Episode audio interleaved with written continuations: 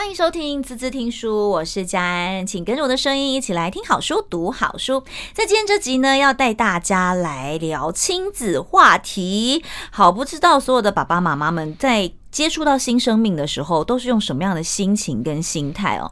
然后现在呢，这个育儿经百百种，很多人呢、在面对育儿教养这件事情，其实是有很多自己根深蒂固的想法，但是又觉得，哎呀，旁边的人讲的那些好像又对又不对，我到底应该要听谁的呢？人家说第一胎照书养，第二胎照猪养哦，不知道各位爸爸妈妈们是怎么养的？今天呢，我们让阿包医生来陪你养宝宝，在我们现场的就是阿包医。医生啦，我们先跟大家打个招呼好吗？医生好，Hello，大家好，我是阿包医生吴汉蒙。哦，那医师的声音好疗愈哦，好说好说，因为受到老婆的熏陶，真的，因为呃阿包宝呃阿包医师的老婆是我的同事琪琪医师娘，对不对？是没错。所以事实上我们很常在 follow 你们的一些讯息，就知道说哇，两位已经已经有一个大宝宝，现在要期待二宝宝的来临了。对，没错，所以要继续跟大家养宝宝，一起跟大家养。宝宝 哦，我觉得真的很棒，因为儿科医师呢，大家会有个迷思，嗯，觉得儿科医师好像就是，诶、欸，宝宝应该都很健康啊，然后一切都很顺利啊，然后应该不会有什么担忧吧，然后因为遇到什么事情，这不是你们天天在处理的问题吗？是这样子的吗？是没错，但是老实说，儿科医师自己本身也会生病，那他的孩子当然也会生病，很正常，这是人之常情，天经地义的事情，但是。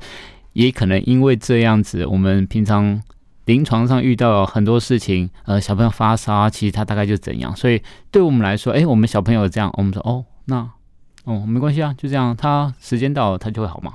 你反而会相对比较放心，是不是？对，但是就会使得另外一半会起急着跳，对，急着跳脚。我说，喂，你自己是一个儿科医师，你的小朋友已经发烧了，你却说简直是这样，就是他觉得说，哎、欸，不是应该要紧张一些些吗？或是嗯，就反而应该要有一些动作，怎么没有这样子？对。哦，哎，这样有道理哎，因为我们以前都会觉得说，哇，好棒哦！你看那个儿科医师，感觉在家里就医师在家，你看哦，加一，对不对？感觉有什么问题都可以处理，就殊不知反而爸爸更。更那个老神在在，对，气死妈妈。而且常常有时候啊，因为小朋友自己儿子生病啊，常常他有状况的时候，都是我在看诊的，我在我在治疗，啊、我在反而是在照顾别人，没错，就是救他，我来不及救我自己孩子，就是所以爸妈妈只能自立自强，把孩子带去给另外一个医生看。哦，啊，对，有道理耶。对，因为他，因为我刚好在忙，可能他也来不及挂我的诊，所以他还不如就直接到我们家巷口的小儿科诊所，他直接找比较好，比较快处理就对，也是啦。嗯、啊，但是我自己也会讲啊，是哦，我来不及，就会觉得你会奶油吗、啊？还是会啊，会觉得、哦、啊，自己的儿子有什么状况，我应该第一时间去知道的。但是，嗯。嗯这就当医生，不管任何科别的医师都是这样。好像是哈，我很多那种医师娘朋友都说，我跟你讲，那个老公出门之后就是别人的，对，就不见了，就不见了。因为你在诊间，你有看过医师在跟人家讲电话、谈情说爱的吗？不行啊，我也不好意思，不好意思啊，对啊，真的，所以有什么状况，反而还是第二线的那一位就对了。对，没错。所以其实扮演一个嗯、呃、神队友这件事情，我觉得对于爸爸们来讲。其实大家都一样，对，不见得因为你是医师，所以你就比较厉害哦。没有，所以事实上他还是有一些方法的，对不对？对，因为我会觉得说，其实虽然我是个儿科医师，我们在以前医院啊，一些医学的训练啊，对于之后的照顾小孩的一些技巧上，或许有一些帮助。嗯。但是老实说，还是真的要等遇到自己的孩子、自己的状况，你才知道说，哎，怎么跟。想象的好像不太一样，那临床跟那个呃理论是两件事，对，还是有差啦。对对对对。所以你有没有觉得带着孩子，其实陪着他们成长，然后也也印证了一下你们的理论，好像也还不错。对，会会觉得哎、欸，就是实物跟理论上可以结合这样子，所以也会觉得说，哎、欸。真的自己有小孩之后，以前学的东西跟现在会遇到的事情结合在一起，我会觉得说，哎，在网络上跟大家分享这些东西，我会希望说，透过这样的方式，让大家产生比较有共鸣感啊，不是说，哎，我们好像老师就是上课就是条列就教条这样这样。而且我觉得每个孩子的状况其实都不一样。对，没错。很多时候真的你要遇到了才知道。这次在你的新书里面啊，其实你条列了蛮多妈妈、爸爸妈妈就是会很对孩子的一些症状很担心的，包含比如说保健食品怎么吃啊，流鼻水啊，发烧啊，或者是一些生活上的状态啊，甚至是你要怎么样跟你的另一半去照顾小孩啊。对，你你花了多少时间来把这些东西整理出来？其实好好奇，其实真的很久。这一本书其实已经计划一一两年了，因为其实在网络上写一些文章已经有四五年的时间了。那其实你说你。要把这些文章大概分门别类整理成一本书，其实很方便，很容易。嗯，但是我会觉得说这样子太发散了，而且你会觉得很多很多面向都会讲到，但是都只有一点点，然后你会发现，哎，怎么看完之后像是一本大杂烩一样？所以会觉得说，呃，这本书真的，一开始会希望说一个主要还是给新手爸妈的，嗯，因为当你有知道孕育一个下一代之后。爸妈的心态要怎么调试，或者说小朋友出来之后谁要带？嗯，这这其实其实大家都会面对到的。我们先从这里开始跟大家分享好了。对，孩子出生之后谁带是一个问题，然后父母之间的一些呃价值观跟教养的观念。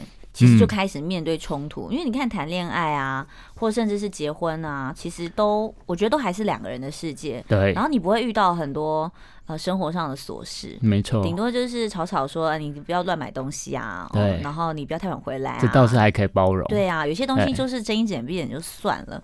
对。可是真的就是育儿的时候，你会发现很多教养观念会源自于我们的原生家庭。对，没错。每个人会有不同的想法，或是坚持。然后对方就觉得，到底在坚持什么啊？然后这东西有这么容易，有这么紧张吗？因为可能你你已经三十岁，但是你你这些观念已经陪伴你三十年了，但是你你你要另外一半去理解，会有点困难。或许你们才认识五年或是一年而已。嗯哼，对啊。对。所以你你怎么跟老婆另一半去沟通你们的教养观念？跟你们你怎么去看待现在的新手爸妈应该要怎么样去谈教养的问题？我觉得应该还是看运气啊，因为 我觉得，我觉得我跟我老婆也算是蛮蛮契合的啦。因为其实刚开始认识就觉得，哎，两个人的价值观其实蛮像，而且可能呃生活背呃成长的背景有点类似这样子，所以会觉得没有差异那么多。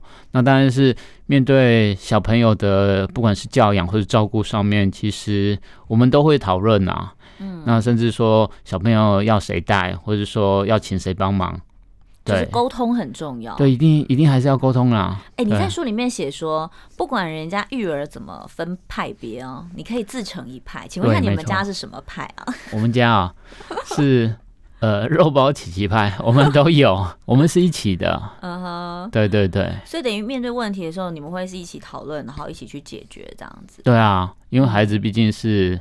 是我们的嘛？嗯哼，对啊。那那如果说，比如说，呃，隔代教养上，你们会怎么推荐，或是你会怎么看待阿公阿妈跟你的意见不一样的时候？我觉得在这个在这个年代啊，其实阿公阿妈很重要。就是说，如果你有一个很强大的阿公阿妈，其实你可以省下很多的时间，甚至金钱，而且你又不用担心说他会虐待你的小孩。嗯，对，但是不是。并不是每个每个家庭都这么幸运，那但是呃，有阿公阿妈的陪伴，还是多少会难免有一点麻烦。怎么说？因为他的一些观念呐、啊，你就想他可能还是抱着那种四五年、四五十年前的那种育儿的观念啊。你会发现说会有点难去沟通，对啊，那你又不得不给他，嗯，就是孩子在他手上，不是，就是有种被绑架的感觉。对，就是说你，因为他已经花时间照顾你的小孩，你却一直念他，他也会觉得说啊，我都已经这么照顾你，却这么的嫌弃我，或者说啊，你们年轻人哦，现在什么都都不听我们的啦，啊，我们以前都是这样把把你们带长大的啊，为什么现在不能这样？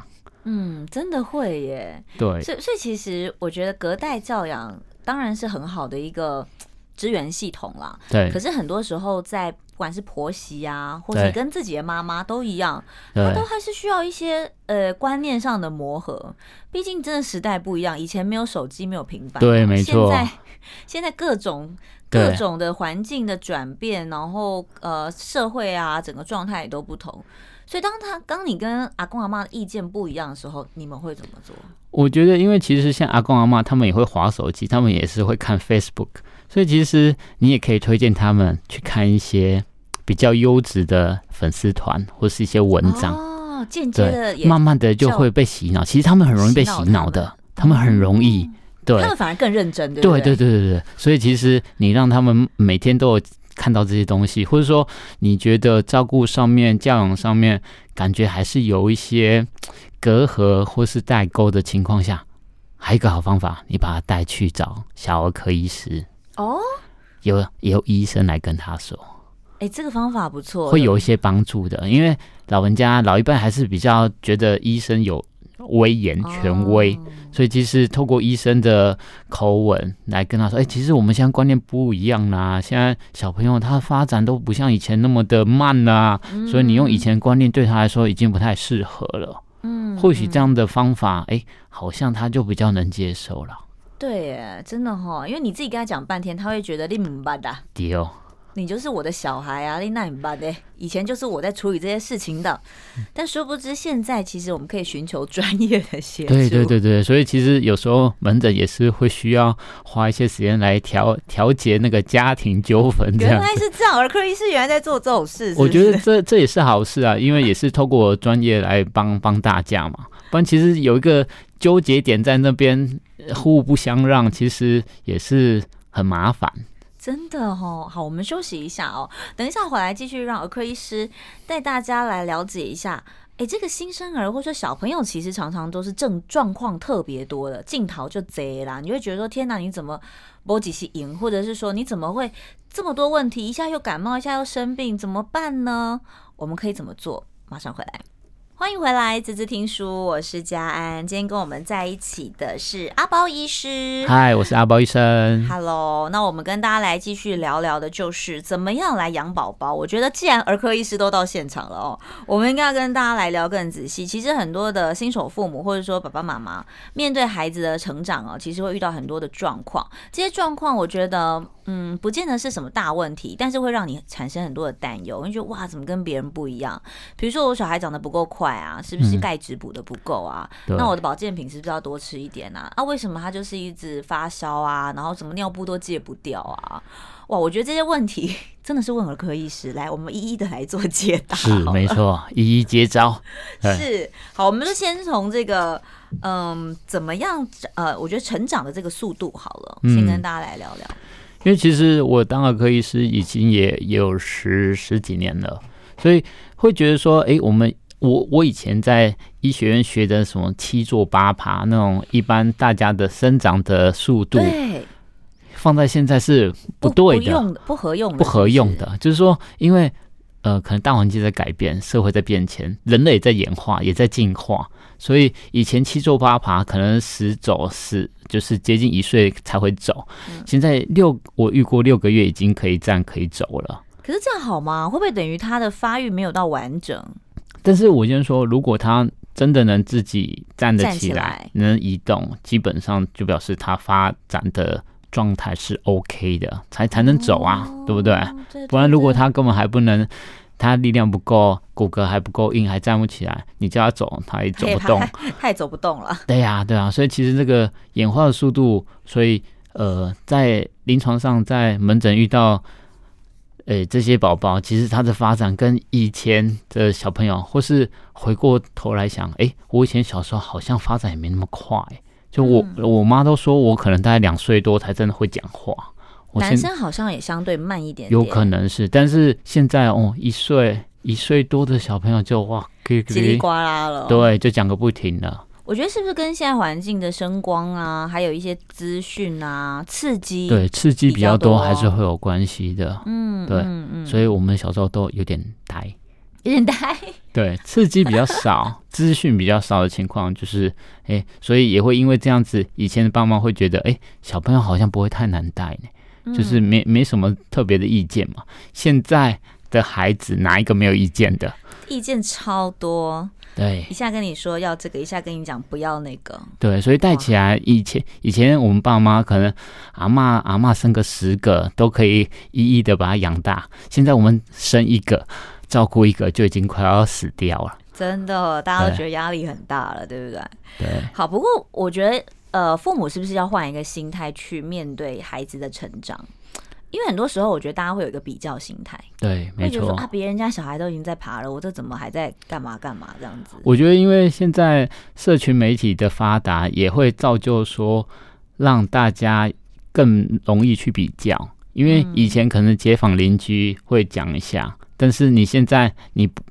呃，你不会遇到邻居，但是你滑你的 Facebook，或是你看你的好友的动态，你就会发现，虽然说，诶，其他人的反应怎么那么快，或者说，哇，人家那个数学又拿一百分，或是又参加什么什么什么什么比赛了，你就会发现说，诶，那我家儿子到底是干嘛？就是说，嗯嗯，对，所以我会认为说，当然每个小朋友都有他自己发展的速度，当你觉得他好像真的比别人慢了一些些。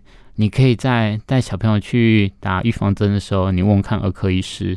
那因为真的每个阶段的孩子该应该呃肢体的发展、动作的发展到什么程度，语言的发展要到什么程度，其实他应该都会做一些评估。那其实还在呃正常范围内，基本上你就不用太担心。嗯，所以其实大家不要去追那个。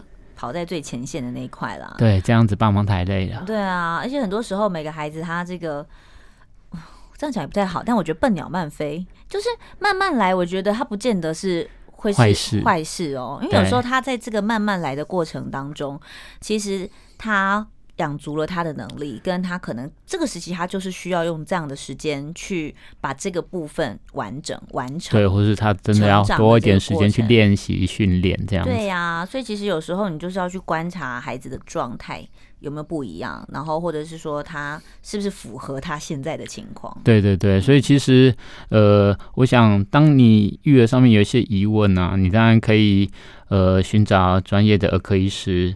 或是说，呃，看一些书啊，那基本上现在媒体很发达，那这些专业的一些知识、正确的位教，其实都很好取得啦。嗯，不过既然是呃儿科医师嘛，我觉得问一个最常见的就是，没有，你真的不觉得每天病看诊的时候都是感冒进来吗？为什么小孩这么容易感冒啊？呃，应该说，其实。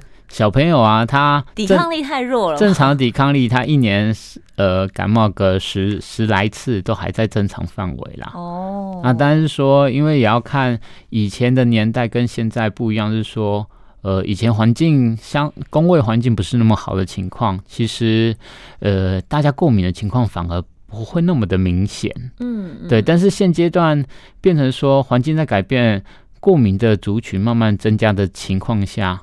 再遇到一些病菌的感染，相对好像会觉得每次病都会病得比较久。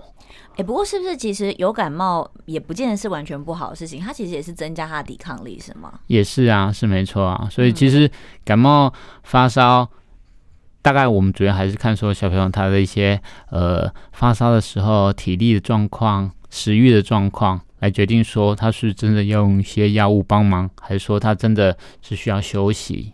对，那其实当然，真的太反复的一些感染，我们当然要怀疑说它是有一些特别病菌的感染，还是说其实它真的是一个呃抵抗力有一些状况，或者说它过敏情况是没有控制的情况。那这部分当然就是由医生来评断说，哎，是不是真的需要一些药物或是进一步的检查这样子。嗯，好，现在的因为环境不一样了，所以小时候我妈妈都会说，来啦，没关系啦，加就丢啊。小时候胖不是胖。现在还是这样子吗？嗯，目前虽然我小时候也是听我妈这么说，但是 目前我们真的研究显示说，小时候胖，以后还是会胖啊？真的吗？对，因为其实啊，我们的我们的细胞啊，在你小时候它是有记忆性的，但你小时候吃了过多的嗯高热量。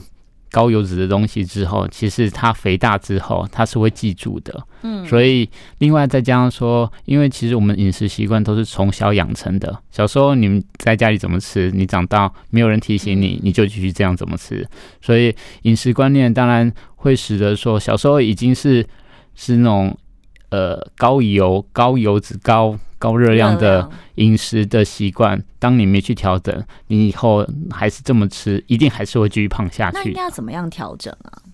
当然一开始在小朋友出生的时候，你就要给他一个比较正常的呃均衡饮食的观念呐。那当然你说小朋友呃不能吃糖、不能吃油的东西之外，你自己还是要以身作则啊！不要说你叫小朋友呃饼干糖我都不能吃，就自己在那边吃，对，大人在那边吃爆米花或者是喝啤酒，你懂吗？嗯，就是。你还是要以身作则。当然是说，我们会建议说，大家都有均衡的饮食，有运动，其实大家都不要胖，这样子才更健康啊。嗯，其实大人也是蛮需要控制一下的啦。对，阶段不一样嘛。小孩子是控制他们的那个成长观状态，大人是要控制不要这个中年发福。对啊，也是还蛮好的，一起努力，好不好？对，没错。好好，我觉得其实，在养育宝宝的过程当中，很多的父母都会有很多的焦虑。那这些焦虑，事实上，呃，有时候是没来由的，然后有时候是，嗯、呃，可能因为每个孩子状况不同，会带给爸妈，比如说担心他成长的速度啊，或者说担心他是不是骨骼发育不好啊，所以是不是要吃很多的保健品啊？其实我也很好奇，问医生说，到底吃保健品对健康是好的吗？我觉得，对孩子来讲，我觉得其实小朋友他在生长啊，当然很需要很多足够均衡的一些营养。那我们还是会建议说，其实他从小喝的东西很单纯嘛，就是奶嘛，不管是母奶、配方奶。等到他开始吃副食品之后，接触到这些固体的食物，跟大人很类似，我们还是会建议说，他的营养理论上从这些去获得，应该是就足够。除非说他真的有一些特殊的疾病，他本身有一些先天性的贫血，他需要补充铁质。如果他从呃，或是早产儿，如果他从饮食当中能获得的铁质真的不够的情况，我们会建议就是单纯帮他补充铁质，或是说维生素 D，他在刚开始喝奶的时候，他的奶量不够的情况，他获得的维生素 D 也会不足，我们就单一的补充就可以，因为我们不建议说像大人啊，可能就是每天 B 群啊，或者是就一大堆的那个。保健食品啊，我觉得小朋友如果从小也都是这样子，他长大，我不知道哎、欸，我也不希望我小孩以后变成那种生生化人啊。对呀、啊，就一直在吃这种补保健的，然后不是说保健食品不好啦，应该是说，呃，当我们大自然给予我们的养分，事实上它是有它的道理在的。食物里面它就是有它的呃元素，是就是补充我们身体的需要。对，如果这个。取决是这个这个吸收是可以正常运作的时候，你何不让大自然来帮助你呢？对，所以其实也不需要，因为其实这些东西吃久了，你会可能不是每个小孩都能接受啊，因为它也不是，而且这种保证食品很很长不是做给小朋友吃的，它的定它的剂型或是它的形状，那看起来很不合他的胃口啊，那你又强迫他吃，反而我觉得没有对，是啊。好，所以大家可以回头去想一想，说我们现在在育儿的路上，或者说我们家的小朋友，或是你的孙子辈，他们到底用什么样的方式在呃带小孩，或者是怎么样生活？我觉得很多时候就是可以瞧出一些端倪啦。我觉得时代不一样，或者是说状况不同，其实每个孩子他都需要你去用心的观察哦。我们先休息一下，回来呢，我们要继续跟医师来聊聊。哎，这个。进入了宝宝的世界之后，就是睡不饱的开始，对不对？对，没错。所以我们要怎么样能够分配好自己的生活，然后不要和另一半吵架？我觉得这也是很重要的哦。马上回来。欢迎回来，滋滋听书，我是佳安。今天我们跟阿包医生陪你养宝宝，养育孩子不轻松，暖爸儿医帮父母解决育儿难题。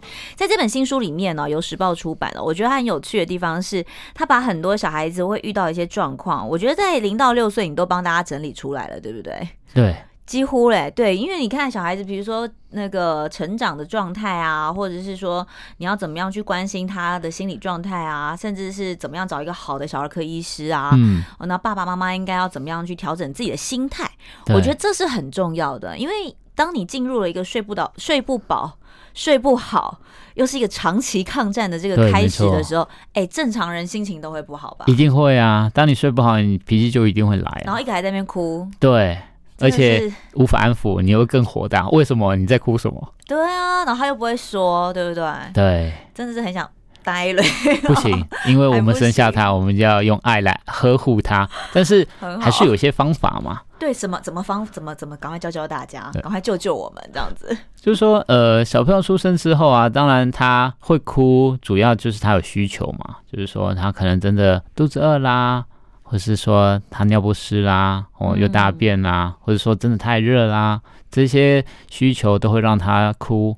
那你先想办法先符呃符合，或是先把他的这些生理需求满足之后。他其他的哭，那你就要看说他什么原因，是因为他本身是一个高敏感的小朋友吗？他真的一些环境的变化、声音的变化，都对他来说是一个敏感的刺激。哦，有可能，对不对？对，那你当然就是需要慢慢的钝化他这些敏感，或是想办法转移。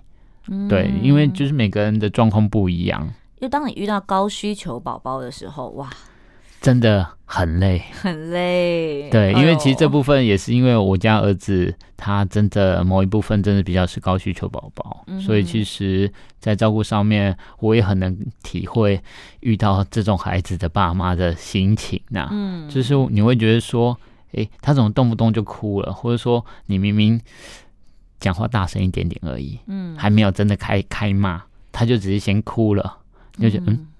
我我还没有骂人就哭了，那我还要再骂吗？你懂吗？可是有时候会更生气，都还没骂你就哭，哭什么？对，但是你会觉得啊，都哭了，好吧，那我们只能想办法，哦，我们俩变成我反而又要安慰他了。哦。你会觉得哦，好累啊，怎么会这样子？对，对啊。但是但是如果你知道他就是这样的人，那你是不是在呃可能有要。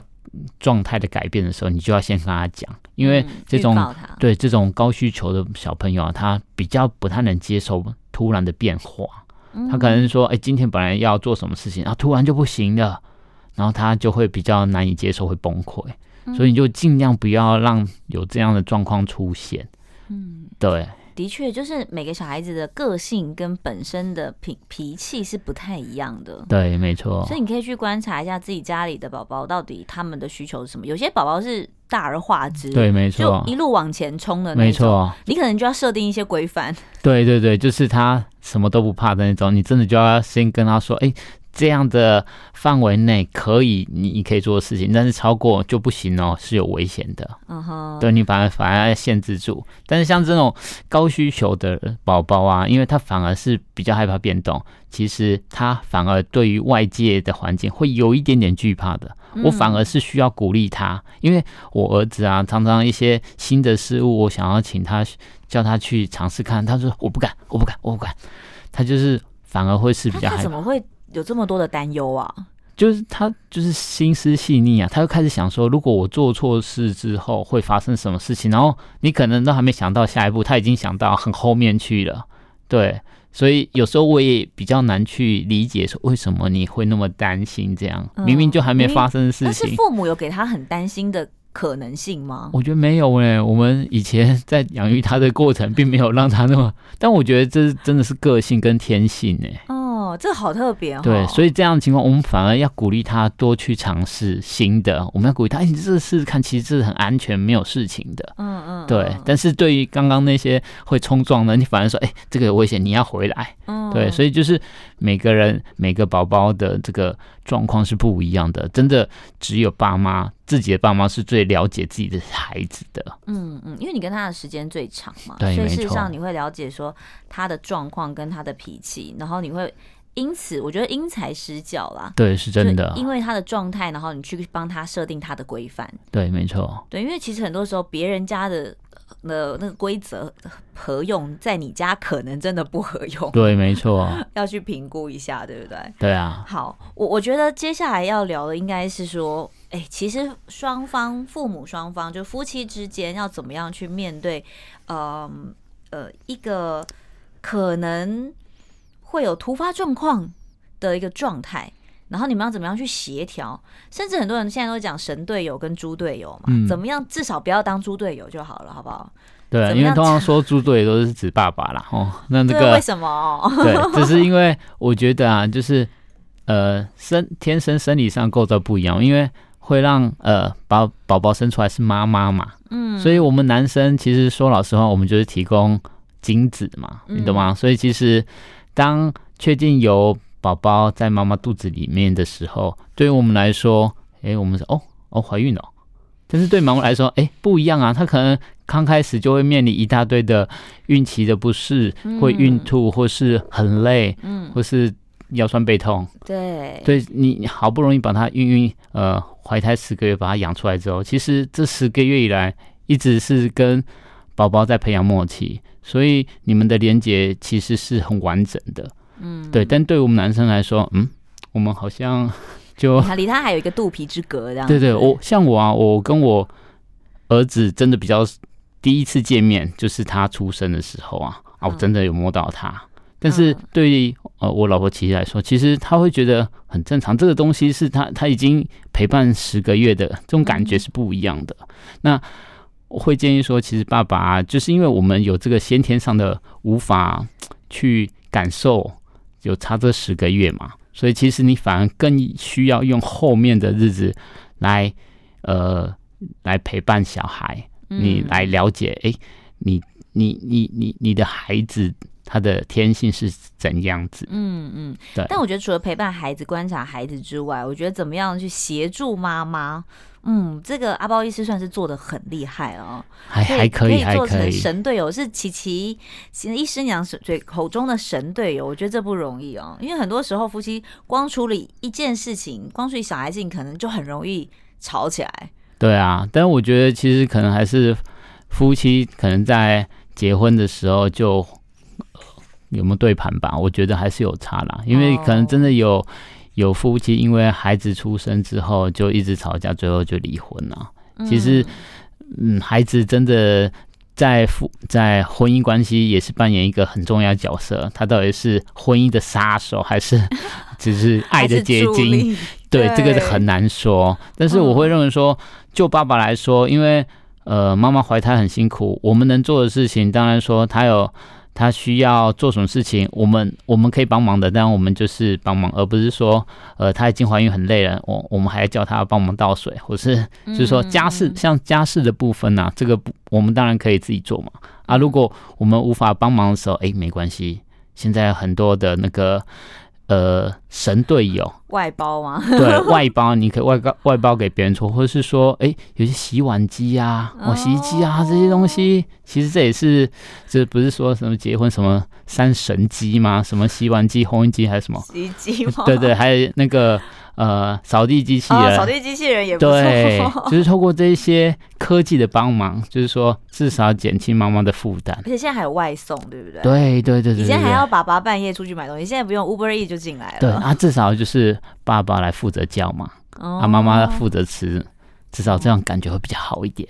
哦，对，所以有时候真的是一个感觉问题啦。对，就希望大家是可以互相，然后一起去完成这件事情。我觉得，呃，这也是在。养育宝宝，然后经营关系，我现在蛮喜欢医师在讲的一句话，就是说，你觉得养宝宝是一件很重要的事情，没错，但是夫妻关系其实是需要经营的。对，一定要，因为其实我也我有一些朋友啊，真的就是呃有孩子之后，他们花太多时间在照顾孩子，但是夫妻之间的那种。以前甜蜜感就会消失，对，那种恋爱的那种激情就没了，就淡掉了。嗯，我觉得其实这样子很可惜，而且常常会因为这样，他们会觉得关系变淡了，或者说他们现在的关系维持只是因为因为要孩子。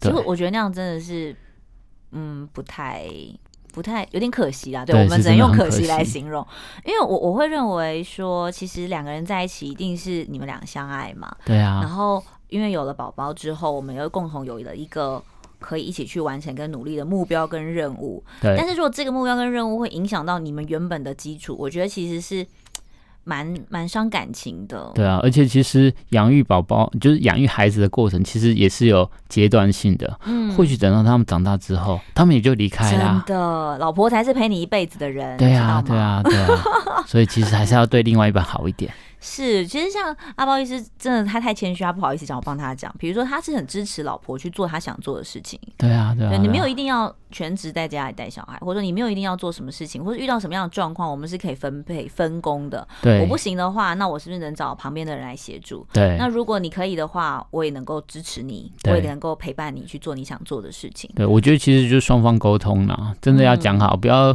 不要想说，哎、欸，我。我为你好，所以我我帮你做了什么决定？嗯、我觉得这样子有时候 有一点太，嗯，就对方可能会觉得，但我不要啊。对对对，对，对，对，我没有觉得你这样是为我好哦。是没错，这样子就会开始产生口角，会纠纷，然后会觉得说你就是每次都这样，然后就开始吵架。对，我觉得减少这样子的不必要的争执。对，毕竟要处理的事情已经太多了。没错，我们可以让在处理宝宝的这件事情上面，是成为彼此的神队友。对，对，我觉得也不见得真的是讲爸爸啦，我觉得妈妈有时候也是。也是需要放手，让爸爸愿意，可以让爸爸一起来处理。对，我觉得也是互相的。对，没错没错。好的，今天非常开心，阿包医师来到我们现场，跟我们一起来养宝宝。那当然有太多专业的问题啊，还有很多的解答都在这本新书里面。阿包医生陪你养宝宝，那也希望大家除了找到这本书之外呢，也可以呃，你们的粉砖对不对？对，可以持续的追踪你们。没错，粉砖也是阿包医生陪你养宝宝。好的，或者是追踪他的医师娘啦，琪琪，好不好？对，好啦，谢谢医师喽。OK，谢谢佳安，嗯，谢谢，拜拜，拜拜。